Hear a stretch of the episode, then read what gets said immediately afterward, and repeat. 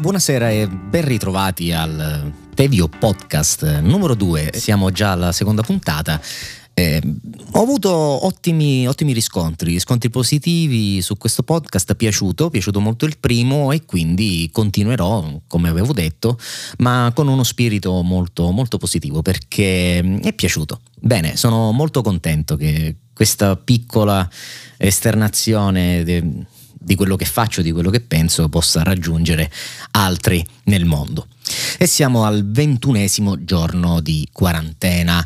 Eh, ormai è quasi un mese che siamo tutti, spero veramente tutti chiusi in casa, ovviamente tranne coloro che devono andare a lavorare, tranne coloro che ovviamente devono uscire per necessità. Ricordo appunto che è severamente vietato uh, uscire senza alcun buon motivo, ma purtroppo oggi sono dovuto andare a fare la spesa e quello che vedo nella mia città, Messina, mi, mi preoccupa. Mi preoccupa perché purtroppo vedo come molte persone ancora non abbiano probabilmente veramente capito quello che sta succedendo. Ehm, sul Viale Giostra contavo oltre un numero di macchine, diciamo, secondo me non sono nessuno, ma secondo me abbastanza alto. Non capisco tutte queste persone che eh, vanno a lavorare, che hanno fabbriche. Cioè, stiamo parlando sempre di Messina, una città di 236.000 abitanti alle porte della Sicilia, dove ovviamente Capisco che c'è un ingresso per quanto riguarda le merci, per quanto riguarda appunto tutta la parte di, di trasporti con, con l'isola da parte del continente, però diciamo che non erano camion, erano molte macchine. Al di là delle persone che si vedevano che andavano ad acquistare verdura, carne nei vari supermercati, macellai, però vedevo per esempio piccoli gruppetti di tre quattro persone, anche se diciamo distanza, ma insomma mi è sembrato veramente non sufficiente, messi lì senza mascherine, senza guanti, che mani in tasca guardavano attorno.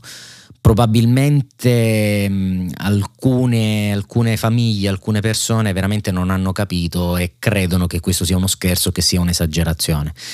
Eh, non è così, vorrei ricordare nuovamente che è una situazione di emergenza globale, mondiale, non siamo qui a giocare a risico, cioè vorrei ricordare che nessuno piace stare a casa e nessuno si è inventato questa storiella solo per, boh, chissà che cosa. Mm, c'è questa emergenza e dobbiamo tutti responsabilizzarci perché... Mh, mm, appunto il danno che può fare una persona esterna a me eh, una persona lontana da me può comunque provocarmi un danno, magari non a me direttamente, ma se visto che abbiamo eh, la certezza che mh, troppe persone sono asintomatiche ma possibilmente contagiose, sono contagiose, magari qualcuno nelle vicinanze può contagiare me e io a mia volta posso contagiare tante altre persone. Quindi io evito eh, di uscire di casa tranne appunto per andare a fare la spesa.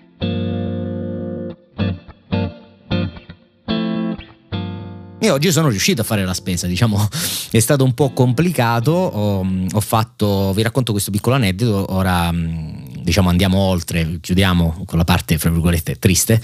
Ehm, e per fare questa spesa ho utilizzato un'applicazione che mi è stata consigliata che si chiama eh, Spisi è un'applicazione che vi dico subito stamattina è crollata, cioè i server non, non hanno retto, purtroppo mh, mm, non ce l'ha fatto. L'applicazione è SPEASY, si trova nel Play Store, credo pure nell'Apple Store, non so se esiste per, per iOS, però per Android c'è. E lì esce la regione, esce la città, provincia, città e poi i vari supermercati che eh, usufruiscono di questo servizio. Ci sono due servizi, sia portare la spesa a casa che il ritiro in negozio. Spesa a casa, eh, a quanto ho capito, partirà da domani per quanto riguarda i supermercati Hills, però sicuramente le attese sono molto più alte. Io ho fatto il ritiro in, ehm, direttamente nel supermercato, quindi stamattina eh, sono stato chiamato. Eh, e mi hanno confermato che era pronto, quindi sono andato, parcheggiato, c'era la fila fuori di 10 persone, 15 persone, a oltre un metro di distanza uno dall'altra i tempi sarebbero stati molto lunghi.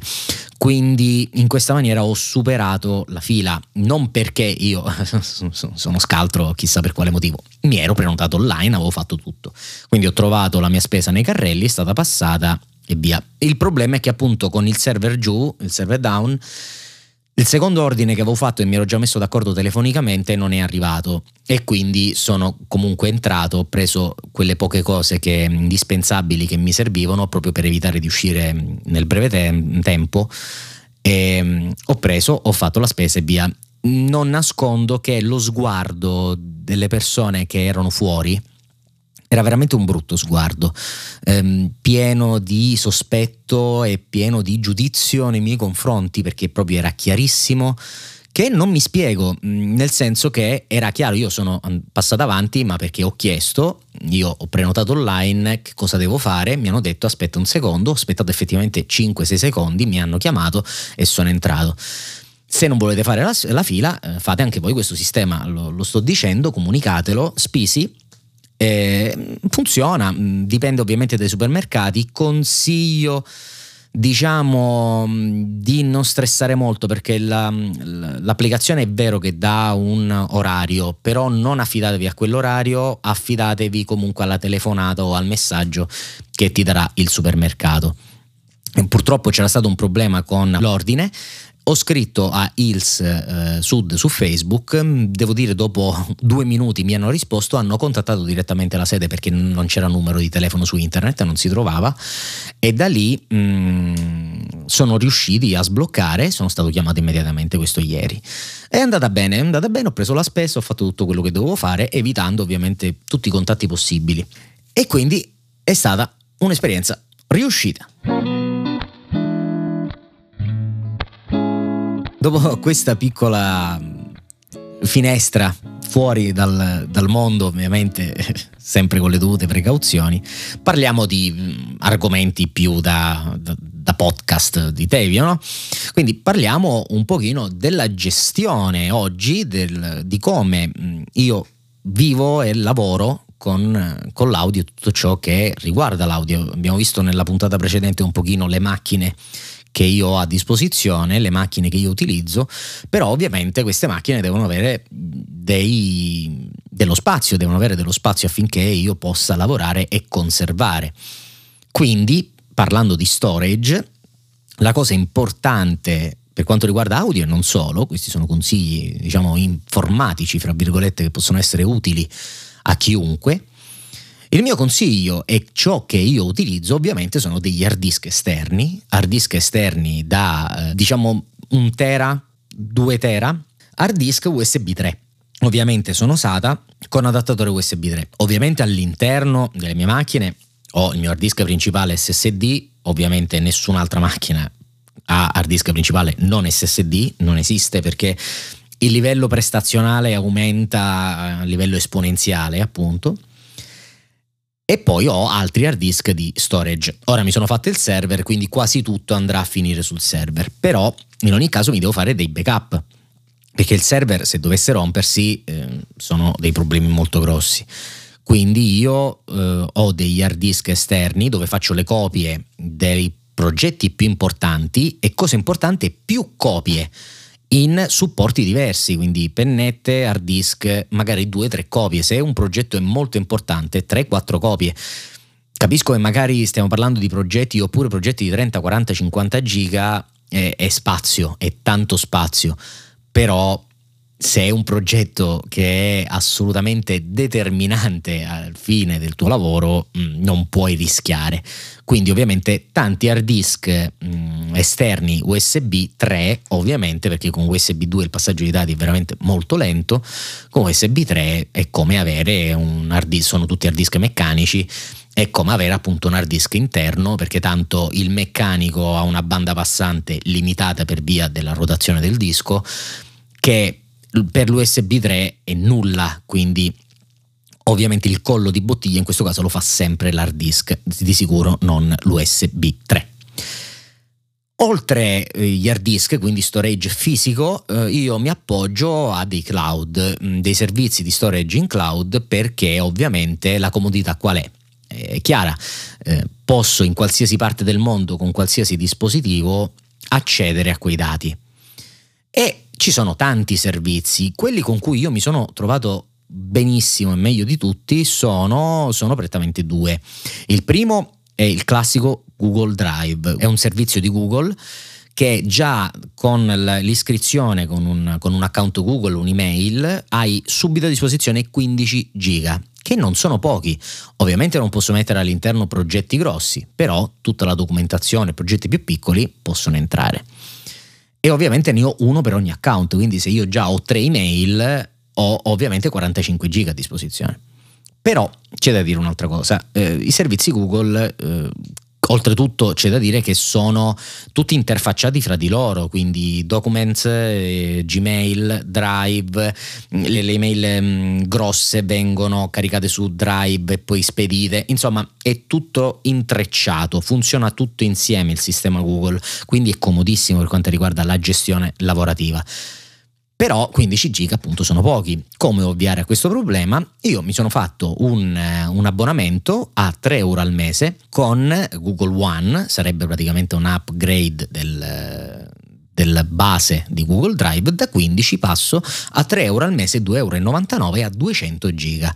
200 giga che devo dire funzionano alla grande, utilissimo, posso anche mettere dei video e posso vederli in streaming, un po' come YouTube ehm, e non ho problemi di strike per quanto riguarda il copyright perché è un drive mio, è personale, poi comunque posso anche condividere intere cartelle, cosa comodissima e che appunto mh, l'integrazione con tutti i dispositivi è ad altissimi livelli. Nel telefonino, in tutte le varie macchine posso sincronizzare le cartelle. Cosa importante, posso avere anche delle cartelle selettive, io posso scegliere quale cartelle sincronizzare, quindi io magari di un computer sincronizzo una cartella, due, tre, quattro cartelle specifiche, in un altro altre tre e così via. E poi posso avere queste cartelle ovviamente in comune all'interno di tutti i computer, qualsiasi modifica io faccio faccio e qualsiasi aggiunta o cancellazione di file si ripropaga ovviamente tramite l'internet a tutti gli altri dispositivi. Secondo cloud che io utilizzo ancora oggi è mm, un cloud di un certo signore Kim.com che molti conosceranno per Eifu Mega Video e Mega Upload, servizio di cloud appunto di storing eh, online dove negli anni d'oro diciamo dell'inizio delle ADSL si trovava di tutto, tutti i film, tutti i programmi eccetera. Chi non si ricorda il limite dei 72 minuti su Mega Video?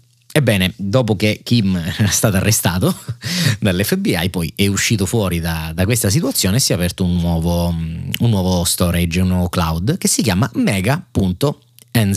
NZ. Mega è comodissimo per una cosa molto semplice, al di là della sicurezza, e devo dire una sicurezza molto alta, ti dà subito come piano base 50 giga di storage, che non è poco. 50 giga tu hai la possibilità di caricare tanta roba. L'unica limitazione è che con il, um, il profilo free hai massimo un download di 5 giga al giorno. Quindi prima se non sbaglio era 2, ora l'hanno portata a 5, però diciamo che per i più smanettoni sarà molto facile eh, superare questo limite. Basta cercare mega download su YouTube, non dico più di questo, eh, e ci sono tanti video e eh, tante guide su come bypassare questa limitazione. Io qui lo dico e qui lo nego. Eh, ovviamente non stiamo parlando di niente di particolare, sono cose che appunto si trovano libere nell'internet. Quindi mh, dal punto di vista di storage, oltre pennette da 16, 32, 64 giga, anche se ho avuto brutte esperienze con pennette da 64 giga, mm, spesso e volentieri mi si sono rotte, non, non mi sono mai messo effettivamente a risaldare le connessioni, probabilmente era quello, però le 32 e 16 non ho mai avuto alcun tipo di problema. Bene, continuiamo con sempre programmi utili per eh, lavoro. Per quanto riguarda l'ambiente Windows non posso assolutamente fare a meno di consigliarvi Teracopy. Eh, Teracopy è è un software di manage e transfer di file all'interno di Windows. Noi sappiamo che quando facciamo un copia e incolla, un taglio e incolla, c'è un manager eh, di trasferimento di Windows che mi è capitato alcune volte, magari si interrompe e non va a buon fine. Nel momento in cui faccio un taglia e incolla posso perdere e corrompere dei dati. Per questo io non faccio mai taglia e incolla, ma faccio sempre un copia e incolla e poi cancello. Tant'è vero che su macOS c'è sempre un copia facciamocele delle domande nel momento in cui vediamo queste differenze e capiamo perché si fa un copia e non un taglia. Ci viene in soccorso Teracopy che si integra totalmente con Windows una volta installata mm, e, ha un, um, e ha dei controlli utilissimi. Oltre al fatto che io ho notato un incremento di velocità, non so per quale motivo, non ho indagato, ma effettivamente anche se in piccola parte la copia è più veloce. Al di là di questa cosa che è empirica, insomma che non posso dimostrarla numericamente, però al suo interno ha eh, delle possibilità di mettere in pausa e di riprendere il trasferimento, quindi se magari mi serve la CPU che deve fare qualcosa posso mettere in pausa o se appunto è molto, è molto lungo il trasferimento, riprenderlo e il controllo di integrità, quindi lui verifica se effettivamente i dati che sono stati copiati e passati erano effettivamente uguali all'originale. È gratis, facilmente scaricabile, installatelo, ve lo consiglio. Parliamo un attimo di giochi. Eh, in questo momento di pausa, per chi non sta lavorando, anche i videogiochi sono un ottimo svago. E quindi vi consiglio, per chi non l'avesse ancora fatto, di scaricarsi Epic Games, che è praticamente lo store dell'Unreal. Eh, Unreal, per chi non lo sapesse, comunque è un motore grafico eh, da cui si fanno i giochi e a sua volta si è costruito il suo store. Per bucare totalmente la concorrenza, che la concorrenza può essere Steam, può essere Origin e così via, ogni mese o circa, cambia periodo e cambia numero di giochi, regala totalmente in maniera gratuita dei giochi. Scaricatelo, iscrivetevi e scaricate già subito. Se non sbaglio ci sono quattro giochi in questo momento gratis. Fra qualche giorno, il 2, se non sbaglio il 2 aprile, ci saranno altri due nuovi giochi, di cui uno che si chiama Ob, che ho visto il trailer, è bellissimo dal punto di vista di grafica, di design. Ho sentito delle musiche molto interessanti, è un platform 3D in un mondo meccanico, naturale, è strano, molto cartunesco, molto bello. Ve lo consiglio, scaricatelo, segnatelo il 2, scaricate Ob. Parliamo di audio per un attimo, un player che io ho consigliato anche in altri video del canale Tevio VST, per chi non lo conosce iscrivetevi su YouTube, cercate Tevio VST e mi trovate, ci sono dei video mm, specifici su magari come fare musica per live, per musical, eh, pillole di live che erano dei resoconti diciamo delle, dei vari lavori ed esperienze per vedere come e cosa si costruisce per un live per quanto riguarda l'audio, appunto come player su Windows, perché su Mac il player definitivo ovviamente è QLab, ma la licenza costa 400 euro solo per l'audio, perché QLab può anche controllare video e luci, diciamo il DMX, diciamo che 400 euro a botta è un po' tanto. Quindi per quanto riguarda l'audio è 400 euro, però se uno lavora ovviamente è un investimento assolutamente necessario. Ha una programmazione meravigliosa, è fatto da Dio. In alternativa su Windows, una cosa un pochino comunque più friendly, eh, vorrei consigliarvi e richiamare Fubar 2000. È un player vecchiotto, però vi posso garantire che è un carro armato, stabile, non mi si è mai bloccato, me lo sono personalizzato sia dal punto di vista di tasti sia dal punto di vista grafico ho messo la waveform che va avanti e indietro quindi mi fa vedere dove mi trovo nel punto della canzone vedo le dinamiche della canzone cosa molto utile quindi io se ho delle basi posso seguire anche prima occhio so che c'è un pianissimo e non mi preoccupo e lo seguo se non conosco bene il pezzo. Posso crearmi tutta una finestra delle informazioni di quanto dura la canzone quanto manca quanto già sono andato avanti nel tempo eccetera eccetera il titolo della canzone, magari l'esecutore, cioè tutta una serie di informazioni che io mi posso programmare. veramente veramente utile ci sono tanti plugin all'interno eh, utilizza anche direttamente i driver ASIO c'è un plugin da installare quindi non passa attraverso diciamo il mixer di Windows ma può direttamente prendere il potere, fra virgolette, della, della, scheda audio e mandare direttamente senza altra elaborazione digitale all'interno. E, e, poi ci sono tanti, tanti, tanti plugin. Cercate plugin Fubar 2000, scegliete quello che vi piace, installatelo. Alcuni non sono stabilissimi perché giustamente bisogna anche valutare eh, i plugin che vai a installare perché magari sono scritti da qualcuno però il sistema in sé è veramente, veramente eccezionale. Fubar 2000 come player su Windows.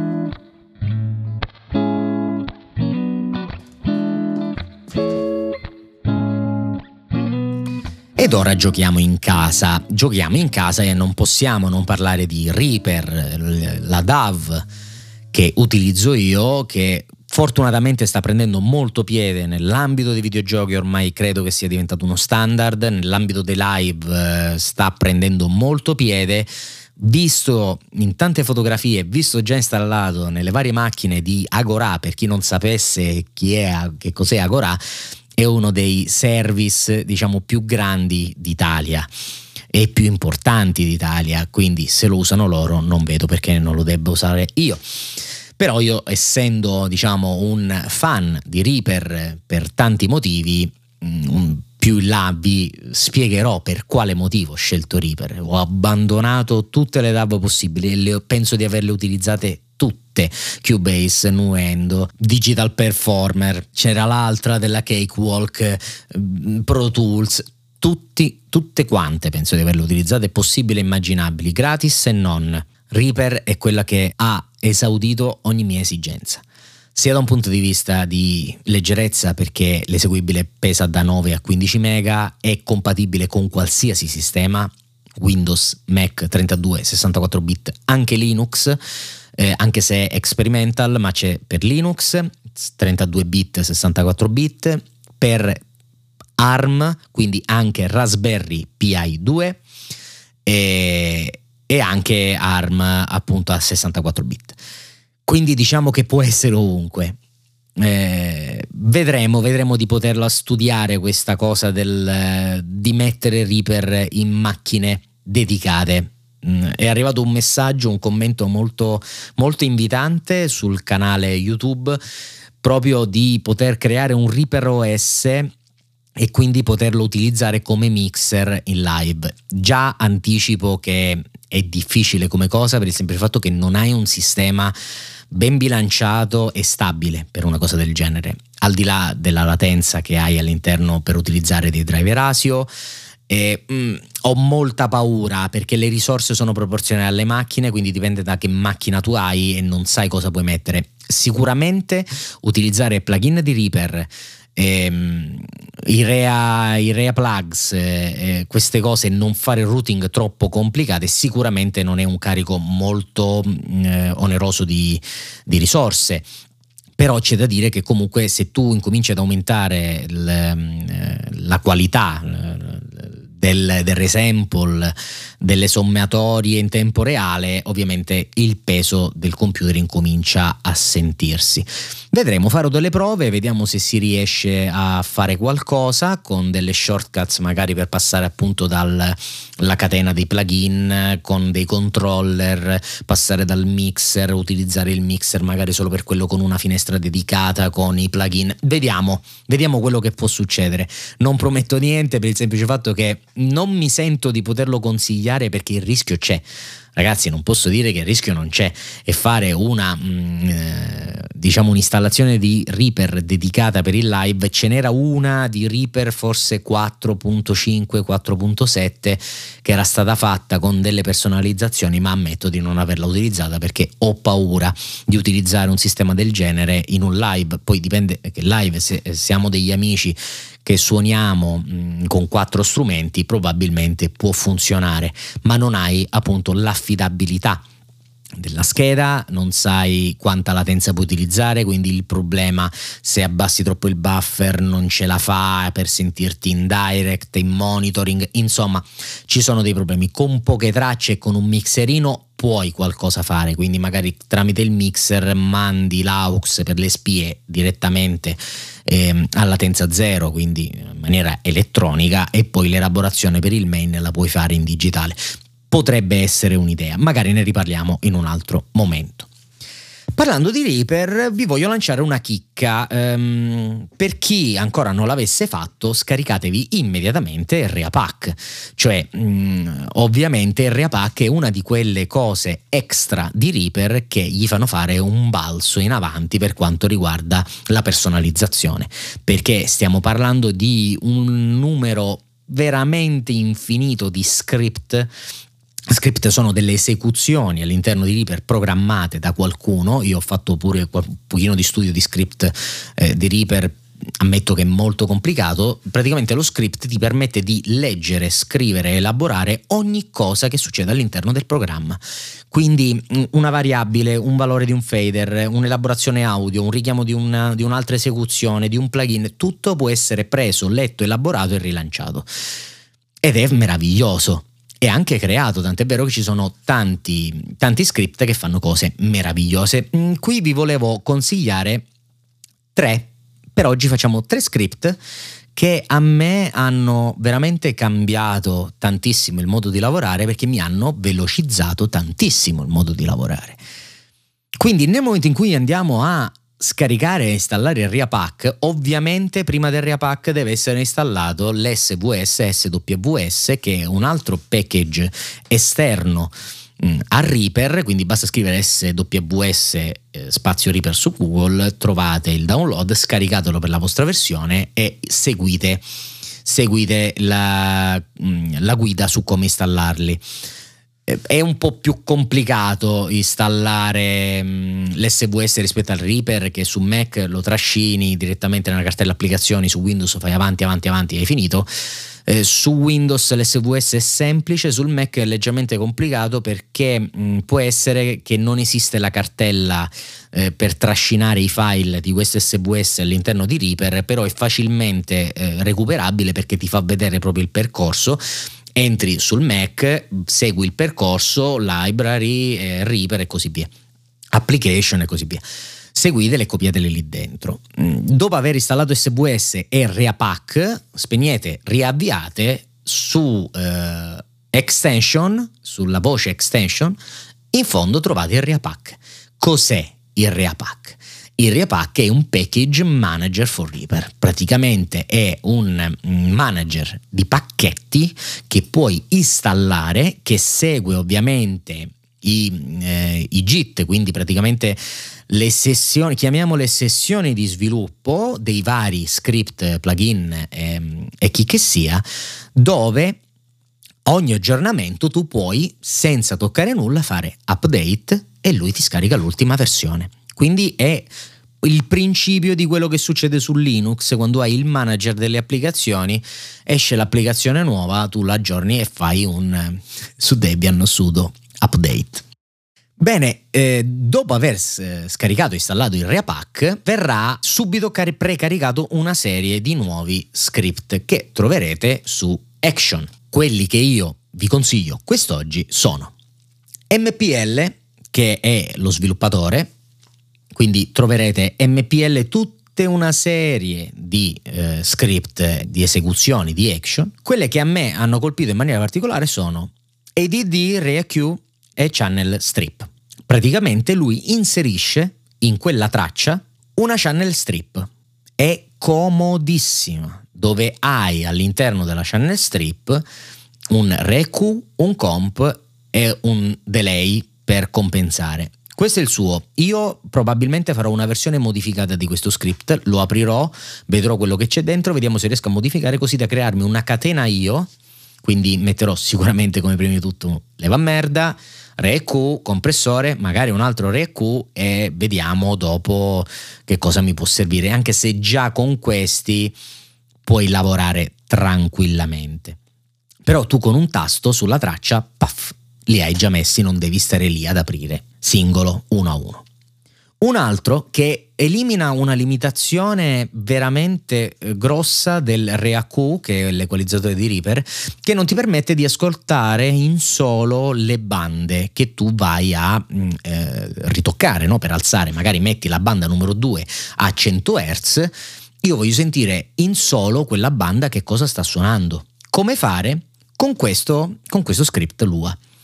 Si chiama Solo Last Touched Re, Re, mm. Solo Last Touched, touched Ria EQ Band, fra parentesi Alter.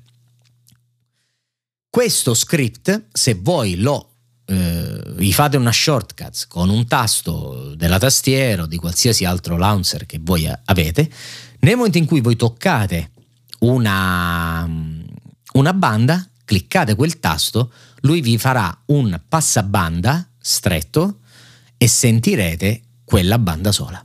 Lo rischiacciate e tornate nella situazione di prima. È fenomenale. Voi in questa maniera potete sentire in solo il problema. Vi spostate con la frequenza, sentite dov'è il problema, magari la risonanza che vi dà fastidio, rischiacciate, tirate giù e avete finito. Altro e ultimo script, per me molto molto comodo, nel momento in cui il mio computer incomincio a caricare tutta una serie di tracce con tanti plugin, incomincia a diventare pesante e magari non ce la fa, alzo il buffer ed è arrivato, come faccio a selezionare quali plugin andare a intervenire, magari togliere un determinato effetto, mettere un altro, frizzare la traccia, eccetera? Eh, ci viene in soccorso questo script che si chiama Toggle Mute Whole Track Contain FX with Latency, con fra parentesi il numero di sample praticamente lui che cosa fa? È un toggle, quindi muta e toglie il mute a tutte le tracce che contengono nella cartella FX, quindi negli effetti, plugin con latenza superiore a il valore di sample che noi gli diciamo, quindi se la tua traccia ha un valore di sample in ritardo superiore a 2048, io clicco quella lì e mi muta automaticamente tutte quelle tracce. Io le scovo, entro dentro, faccio le mie modifiche e risolvo il problema. Al massimo frizzo. Quindi all'interno di questo ragionamento io posso fare pure un'altra cosa. Posso mutare le tracce, fare una cycle action o una custom action che mi seleziona le tracce mutate o posso modificare anche lo script invece del mute me le seleziona eccetera eccetera e poi da lì posso fargli automaticamente un freeze e quindi io con un tasto, questa è una cosa magari che vediamo insieme in un altro momento, io con un tasto posso frizzare le tracce che mi diventano più pesanti e posso continuare a mixare e a lavorare. Bene, siamo arrivati alla conclusione di quest'altro podcast, numero due, che mm, spero vi interessi. È un pochino, stato un pochino più tecnico per quanto riguarda magari l'audio e computer, ma del resto parlerò di questo nei miei podcast. Sono, sono uno smanettone, sono mm, una persona che piace l'informatica, che la, la attua, la mette in atto ogni, ogni giorno. Sto spessissimo seduto al computer che scovo programmi nuovi e ogni, ogni, podcast spero di trovare dei programmini utili, comodi, degli script, delle, dei tricks utili su Reaper per poter lavorare meglio di giorno in giorno. Bene, io vi ringrazio per aver seguito il podcast fino a qui, spero che veramente vi sia piaciuto. Mm, lasciate commenti, lasciate feedback nel, nelle varie eh, nei miei vari social, mi potete scrivere su Instagram, mi potete scrivere su Facebook, mi potete scrivere su YouTube, cosa molto importante perché YouTube effettivamente ehm, mi piace molto come piattaforma, sto vedendo tantissimi tutorial, sto vedendo tantissimi video e veramente può essere almeno per me quasi la sostituzione della televisione. Eh, fra YouTube e Netflix e Prime Video Ora è arrivato Disney Plus. Mm, nel prossimo podcast vi parlerò di Disney Plus perché devo parlare di Disney Plus. E mm, veramente con YouTube insieme tutta, mm, tutti quei programmi extra eh, che ti fanno seguire ecco un pochino appunto il tutorial come è fatto come costruirlo come fare tante cose è bello veramente YouTube qualitativamente parlando è salito tantissimo Quindi se potete iscrivetevi nel mio canale YouTube e noi ci sentiamo al prossimo podcast.